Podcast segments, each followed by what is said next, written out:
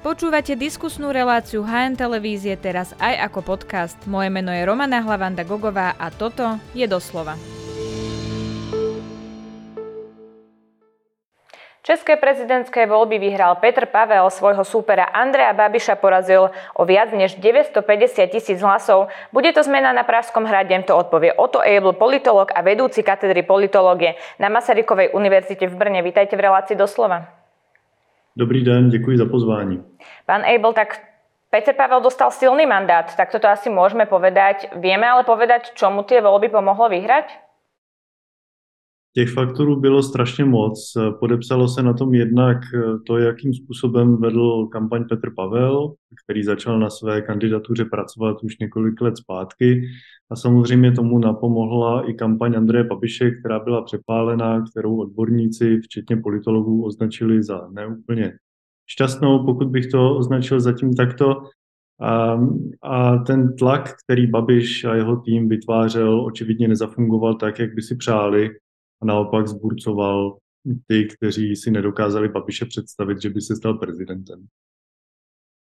Prečo takýto veľký rozdiel medzi tými jednotlivými kandidátmi? Môžeme vlastne povedať, že Petr Pavel dostal hlasy aj od opozičných strán, alebo teda voličov opozičných strán?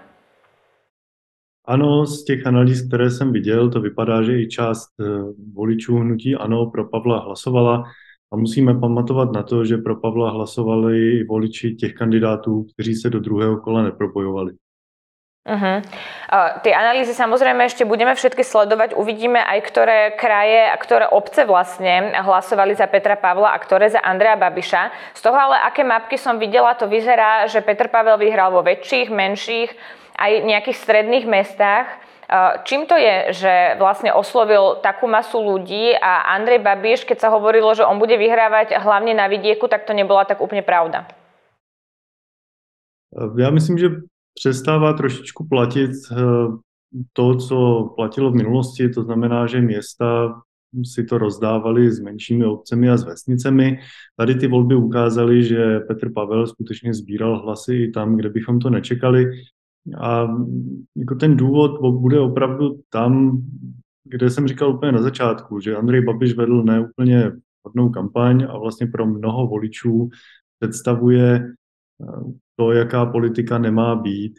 Takže těch důvodů, proč se voleb zúčastnit a proč hlasovat pro jednoho nebo druhého kandidáta, měli voliči opravdu hrozně moc. A vypíchnout jeden, to v tuhle chvíli asi ani nejde.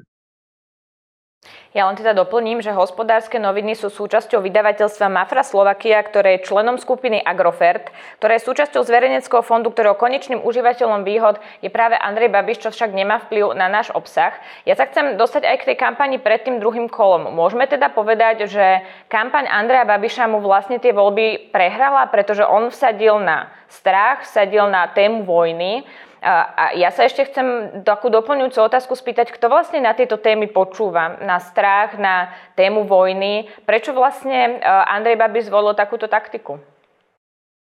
Andrej Babiš hrál vabank. On od začátku věděl, že tahle dvoukolová volba mu nesvědčí, že nedokáže oslovit drtivou většinu voličů v České republice, protože za deset let, kdy je v politice, si už na něj všichni udělali názor a ať se to Babišovi líbí nebo ne, tak eh, on má přirozený strop někde kolem 30%. A v okamžiku, kdy postoupí, nebo vydáme to vlastně hodně ve volbách do Senátu a v okamžiku, kdy postoupí jeho kandidát, tak prohrává kvůli tomu, pod jakou vlajkou kandiduje, pod jakou značkou vystupuje. Tohle všechno Andrej Babiš ví a on potřeboval mobilizovat poměrně nezanedbatelné množství voličů. Ale už po tom prvním kole, kdy vlastně navýšil počet voličů, kteří hlasovali v minulosti pro ANO zhruba o půl milionu, tak se dostal na nějak, nějakému přirozenému stropu. A to, co každá kampaň potřebuje, to je intenzivní konflikt, který by mobilizoval voliče, který by, ne, nebo jinak, který by mobilizoval voliče kteří by pro ně hlasovali na straně jedné a který, který by demobilizoval voliče, kteří tak úplně nebyli přesvědčeni o tom, že ten protikandidát je tím nejlepším. v danou chvíli Babišovi strategové zcela cynicky prostě pochopili, že, že v tuhle chvíli se nabízí motiv války a využili ho. Jako používat emoce v kampani to zase není nic, nad čím bychom se měli pohoršovat. Bez emocí by to nešlo, bez emocí bychom se nedokázali ani rozhodnout. V tuhle chvíli ale to, jakým způsobem ta kampaň byla vystavená, jaké argumentivní byly používány, tak byla jedna podpásovka za druhou, byly to prostě, to už nebyl ani snad marketing, to byly nátlakové praktiky šmejdů, kteří vám přijdou domů prodat hrnec za 40 tisíc korun, který vlastně ve skutečnosti nechcete. A koupíte ho proto, že se cítíte pod tlakem. Stejný tlak vytvářel tým Andreje Babiše. Těch věcí tam bylo víc, potom krátce před volbami se na sociálních sítích objevila výzva, aby si na něj šli vsadit, že kurz u Fortuny u sáskové kanceláře je 1 k 12 a že se to určitě vyplatí. V České republice, kde spousta lidí spadla do exekuční a dluhové pasti, je tohle skutečně něco, co je nevhodné a ten marketingový tým tisíckrát může říkat, že to byl vtip, ale pro některé lidi to prostě vtipné není. Vieme povedať, ktorý bod mu ublížil najviac? A ja sa na to pýtam kvôli tomu, že ako som tú kampaň sledovala, mne prišlo, že tam bolo toľko negatívnych momentov, že ja si ťažké jeden vybrať, ale teda pýtam sa vás, či ste videli nejaký konkrétny bod, pri ktorom ste si povedali, že tak to tomu tie voľby prehralo. Eh, máte pravdu v tom, že identifikovat jeden moment je velmi těžké, ale můžeme to vzít chronologicky. Okamžitě po vyhlášení výsledku prvního kola Andrej Babiš měl takovou rozjitřenou tiskovou konferenci, kde bylo vidět, jakým směrem se ta kampaň bude ubírat, tak tam byla první vlaštovka. Druhá vlaštovka byla eh, v debatě, kdy eh, řekl, že by nepodpořil v případě napadení Polsko, to znamená, že by nedostal spojeneckým závazkům, které vůči našim partnerům na to máme. To byl také neúplně šťastný pro Babiše moment. Dalším přešlapem bylo, kdy, kdy říkal, že by si nedokázal představit, že Tomio Okamura by se mohl stát premiérem a že eh, pro, pro ANO hnutí SPD není partnerem, což v danou chvíli eh, od něj odehnalo spoustu voličů, kteří by pro něj přirozeně hlasovali, protože Petr Pavel pro ně představoval zase svět, který oni si nepřejí. No, ale v okamžiku, kdy Babiš explicitně řekne, s těmihle hrát nebudeme, tak, eh, tak se střelil do vlastní nohy. To byly ale chyby, které byly vlastně vynucené, protože hmm, on, ta kampaň sledovala několik cílů. Jo, první bylo, to už jsem říkal, demobilizovat ex-voliče Danuše Nerudové a Pavla Fischera. To se ne tak úplně vedlo, protože tihle voliči spíš hledali tedy slušnost v kampani a vůbec jako slušnost v tom, jak bude vykonáván prezidentský úřad. Druhou věcí bylo, že Babiš potřeboval mobilizovat a oslovit lidi, kteří demonstrovali proti vládě, kteří se hlásí k podpoře třeba i SPD a tihle lidé chtějí poslouchat trošku jiné argumenty. A vlastně ty komunikační linky šly proti sobě a, a sázka na to, že se to povede, prostě nevyšla. Andrej Babiš alebo hnutie, áno, prehralo vlastne už troje voľby po sebe, ak to takto môžeme povedať, parlamentné, senátne a teraz aj tieto prezidentské. Ja hovorím preto aj hnutie, áno, lebo sám teda Andrej Babiš na tlačovej konferencii, kde priznal porážku, povedal, že to bol veľký úspech pre áno, aj keď predtým sa považoval teda za nezávislého kandidáta, potom už hovoril o tom hnutí. Čo to bude vlastne pre toto hnutie alebo pre túto stranu znamenať a aj pre samotného Andreja Babiša v jeho ďalšej nejakej politickej kariére? To si musíme počkat na další kroky, které ano, a Andrej Babiš podnikne. Čeká je 8. februára akce, kde budou hodnotit, co se stalo. Na druhou stranu tyhle prohry jsou takovými, řekněme, neprohramy, protože oni opravdu získávají stále víc a víc hlasů, byť nemůžeme říct teď, že necelého 2,5 milionu voličů teď hlasovalo pro hnutí. Ano, to určitě ne. Oni se vrátí zpět ke SPD, oni se vrátí zpět do pozice, kdy třeba nevolí. Ale je tady potenciál, který ano, které, který ano může využívat.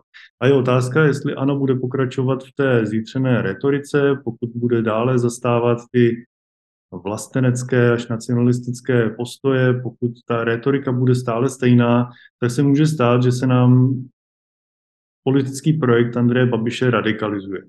A uvidíme, co to bude dělat dovnitř do toho hnutí, protože už nyní slýcháme kritické hlasy, které reflektují nejenom tu proběhnuvší kampaň, ale vůbec to, že Andrej Babiš během deseti let svého působení v politice vlastně převlékl kabát. Pokud si vzpomeneme, v roce 2013 on oslovoval středové voliče, možná s tendencí doprava, a dneska je kandidátem, který reprezentuje vlastně ideály levice. Spousta ex-voličů komunistické strany pro něj volí. Jo, takže ano, tady prošlo takovým zajímavým přerodem. Je vidět, že jim ten přerod neuškodil a je klidně možné, že se znovu zakuklí, znovu vyletí nějaký nová podoba toho motýla a uvidíme, jakou bude mít barvu. Ale viete si predstaviť, že by v hnutí vznikla nejaká kritická platforma voči Andrejovi Babišovi, pretože viacerí komentátori, českí aj politológovia upozorňujú na to, že on má ako keby to hnutie pevne v rukách, že takáto nejaká, nejaký prevrat v rámci hnutia asi možný nebude. Já myslím si, že ne. Už teď zaznívá na adresu eh, pana Vondráka, který si dovolil Andreje Babiše kritizovat v prezidentské volbě to, že to byla zrada.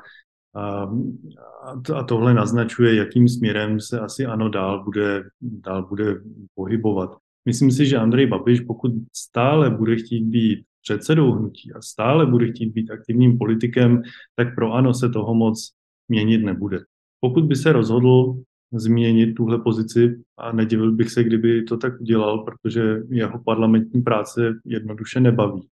On chce věci řídit, tak e, kdyby se stáhnul, tak možná by došlo k dílčím změnám, záleželo by na tom, kdo by se stal dalším předsedou, předsedkyní tohohle politického projektu a viděli bychom, co by s nimi, s nimi bylo dál. A žádnou revoluci bych ale nečekal a platí to, co jste řekla, že Andrej Babiš má ano pevně v rukou. Poďme k novozvolenému prezidentovi. Petr Pavel v tom svojom prejave prvom povedal, že sa uh, chce teda obrátiť aj na ľudí, ktorí ho nevolili. Hovoril o tom, že teda treba e, českú spoločnosť upokojiť, že ju teda bude potrebné spájať tou rozdielnou kampaňou, uh, že teda treba sa na to teraz pozerať inak.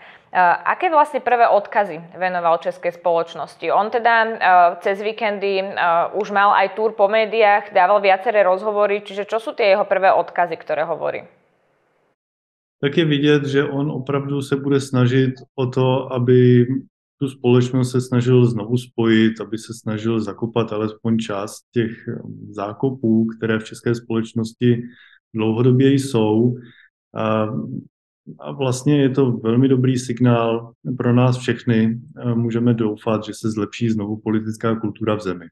Protože to nebyla oslava vítězství jednoho člověka nebo jednoho, jedné části společnosti, to tam samozřejmě taky zaznívalo a bylo vidět, že mají všichni z toho týmu obrovskou radost, byly tam velké emoce, ale zároveň už to bylo to nakročení k té straně, jejíž kandidát nezvítězil. A tohle je důležité vlastně ještě vypíchnout. Je potřeba, aby si voliči uvědomili, že nejsou to oni, kdo prohráli. Je to kandidát, který prohrál a že takové ty odkazy, které v kampani velmi, velmi rezonovaly. V okamžiku, kdy byl kritizován Andrej Babiš, tak on to okamžitě stáhnul na svůj elektorát, že ho začal nálepkovat, že je nedemokratický, že jsou to dezoláti a tak dále, a tak dále. To všechno byla kritika namířená na toho politického kandidáta, nikoliv na jeho voliče. A v okamžiku, kdy tohle se dělo, tak ta volba se stávala emotivnější, intenzivnější a tohle všechno je teď třeba uklidnit a myslím si, že Petr Pavel udělal jako pár kroků k tomu, aby se to v nějakém střednědobém horizontu skutečně povedlo. V tom jeho volebnom štábe v sobotu odznela aj pesnička Jednou budem dál. Ako to hodnotíte? Bola to vlastne veľmi dobre marketingovo vyskladaná kampať aj v súvislosti s tou pesničkou, ktorá mala ako keby uh, byť hymnou celé tej kampane a teda aj Petra Pavla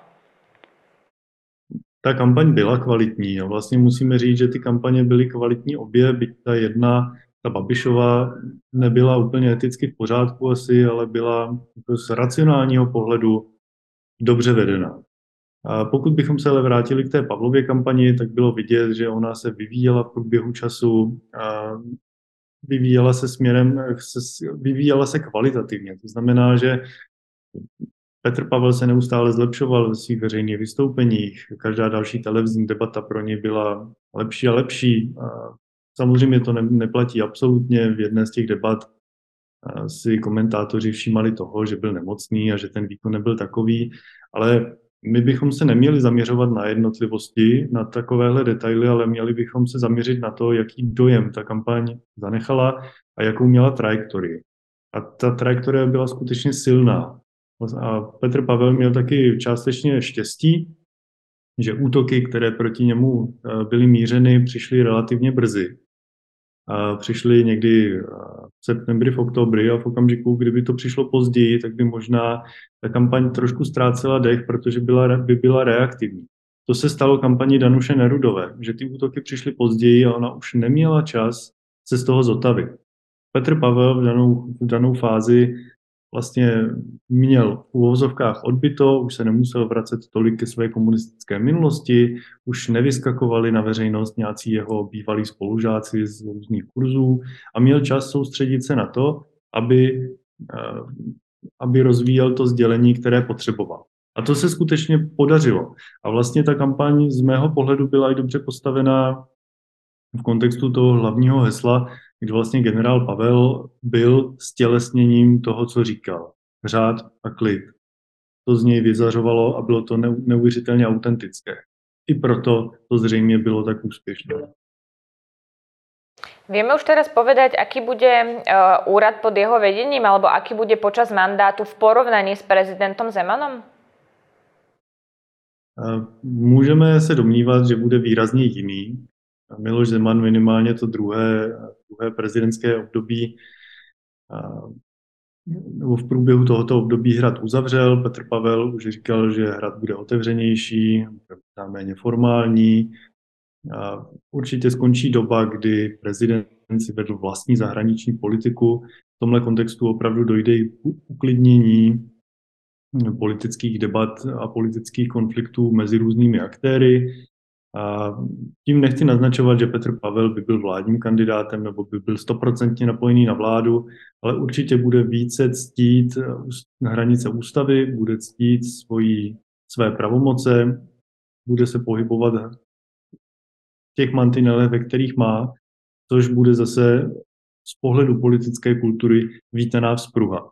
Na druhou stranu si dovedu představit, že v okamžiku, kdy s něčím nebude souhlasit, že se ozve a že případnou debatu povede uh, férově, věcně a tvrdě.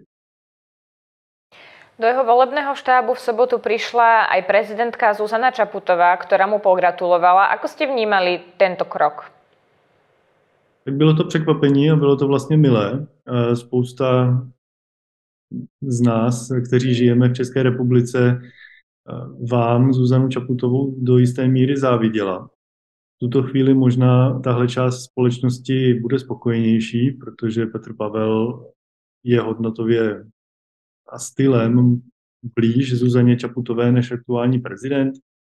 A bylo to sympatické i v tom, že bezprostředně po vyhlášení výsledků vlastně náš nejbližší přirozený zahraniční partner byl přítomný oslavám ano, bylo to milé, tečka. Ja sa na to samozrejme pýtam aj kvôli tomu, že slovenskí opoziční politici to už stihli skritizovať a povedali, že to bola nadpráca slovenskej prezidentky. On je teda vyčítali aj to, že vystúpila v čase, keď ešte neboli sčítané všetky okrsky, aj keď už bolo jasné, že sa to nejakým spôsobom ten výsledok zvrátiť nedá. Vy to vnímate ako nadprácu, lebo dovtedy si teda hlavy štátu gratulovali len oficiálnou cestou, telegramom. To je pravda. Já myslím si, že každé zemi opoziční eh, poslanci a opoziční představitelé hledají cesty, jak na sebe upozorňovat, jak kritizovat stávající vládu a představitele exekutivy. Takže já bych vlastně nic jiného nečekal. Z jejich, eh, z jejich pozice to dává smysl. A jestli to je něco navíc, no je, určitě to není a nebylo, nebylo zvykem, že se toto děje. Na druhou stranu je třeba se ptát, jestli to byla taková chyba nebo čemu to, čemu to uškodilo. No, to já vlastně nevím. Kritici hovoria o tom, že Petr Pavel na jednej strane hovorí o upokojovaní spoločnosti a spájaní českej spoločnosti a na druhej strane mal v štábe Zuzanu Čaputovú, ktorá sa vlastne tým príchodom nejakým spôsobom vymedzila voči prezidentovi Zemanovi aj voči teda Andrejovi Babišovi, že toto nemal byť ten správny krok. Já nevidím, jak by se vymezila Zuzana Čaputová proti Miloši Zemanovi, se kterým vždycky měla korektní vztahy a na všech událostech, kde se potkali, vlastně všechno probíhalo hladce. A ano, jediný, kdo by to mohl dnes neúplně libě, tak je tým Andreje Babiše Andrej Babiš sám, protože Zuzana Čaputová explicitně přijela, přijela vyjádřit radost nad tím, že zvítězil Petr Pavel. To je pravda. Ja na druhej strane si zase spomínam uh, druhé kolo slovenských prezidentských volieb, keď teda Miloš Zeman napríklad prijal protikandidáta uh, Zuzany Čaputovej, Maroša Ševčoviča. To bolo ešte teda v kampani a vyjadril mu podporu tomu teda na to, že takéto politické stretnutia sme tu mali aj v minulosti. Ano, takové věci se dějí a já bych na nich nehledal nic jako skandálního. Překvapivé možná, ano, skandální ne. Posuňme sa ešte ďalej. Ja som sa chcela opýtať ešte na jednu otázku a to je na volebnú účasť. Ako je teda možné, že sa podarilo v druhom kole, ktoré býva teda tradične menej zaujímavé ako to kolo prvé, aspoň teda na Slovensku to tak napríklad v prípade prezidentských volieb býva, pritiahnuť toľko voličov nad 70%, napríklad keď bola zvolená Zuzana Čaputová, myslím, že to bolo okolo 40% voličov, ktorí prišli na Slovensku. Čiže ako je možné, že českých voličov prišlo až toľko? Tady je vidět, jak mobilizační ty kampaně byly a jak o moc se vlastně hrálo. Bez ohledu na to, jak malé nebo velké pravomoci český prezident má, je tahle volba braná spíš symbolicky a v okamžiku, kdy je tady zítřená atmosféra, kdy skutečně se to rámuje jako nějaké referendum o Andrej Babišovi, tak bylo vidět, že spoustě lidí záleželo na tom, aby ty volby dopadly určitým způsobem a chtěli se podílet na tom, na tom výsledku. V okamžiku, kdy tady máme 14 dní, kdy se vede štvavá kampaň, která je nevybíravá, která je hodně agresivní, kdy vlastně i ze strany médií dochází k neustálému pokrývání těch konfliktů, tak se nedá divit, že spoustě lidí na aktivním podílení se na tom výsledku záleží. Ano, ta účast je téměř bezprecedentní, tuším, že je třetí nejvyšší, co jsme v historii samostatné České republiky zaznamenali a, a je to vidět a svědčí to o tom, že tahle volba měla velký symbolický význam pro strašně moc lidí. Ebo, ja mám pre vás ešte záverečnú otázku. S akými otázkami sa teraz Česko bude potýkať? A ja sa na to pýtam aj kvôli tomu, že tu máme teda mandát nového prezidenta, ktorému za chvíľku začne platiť, ale aj to, že sa napríklad v Česku vymenila vláda, teraz tam máte teda iného premiéra, čiže čo čaká Česko najbližšie roky, s akými dôležitými otázkami sa musí potýkať aj teda nová vláda, ale aj novozvolený prezident? Já myslím, že nebude překvapivé, když řeknu, že bude potřeba skrotit inflaci, kdy bude třeba utišit společenský konflikt, kdy bude třeba provést důchodovou a daňovou reformu, kdy bude potřeba uh, více uh, usilovat o energetickou bezpečnost, kdy bude třeba v zahraniční politice sledovat, jakým způsobem se bude vyvíjet konflikt na Ukrajině. Těch témat je celá řada, myslím si, že nejsou úplně specifická pro Českou republiku, ale pro celý náš region nebo Evropu obecně. A jestli bych já nějakou debatu uvítal v České republice, tak bych to zase trošku sobecky vztáhnul politickým kampaním a politickém marketingu. Už se ozývají hlasy, že, které chtějí diskutovat etiku toho, co ve veřejném prostoru vydáváme. Tuhle debatu já vítám a rád bych ji rozšířil ještě i o to, jakým způsobem vůbec má nebo nemá být kampaň pokrývána v médiích a zda to, jak to máme nastavené teď, funguje správně. Takže tohle jsou témata, která bych uvítal, ta předchozí určitě přijdou. A my to samozrejme budeme sledovať. Ja vám ďakujem veľmi pekne, že ste si na nás našli čas. To bol politolog Otto Ebl. Děkuji za pozvání. Naschledanou.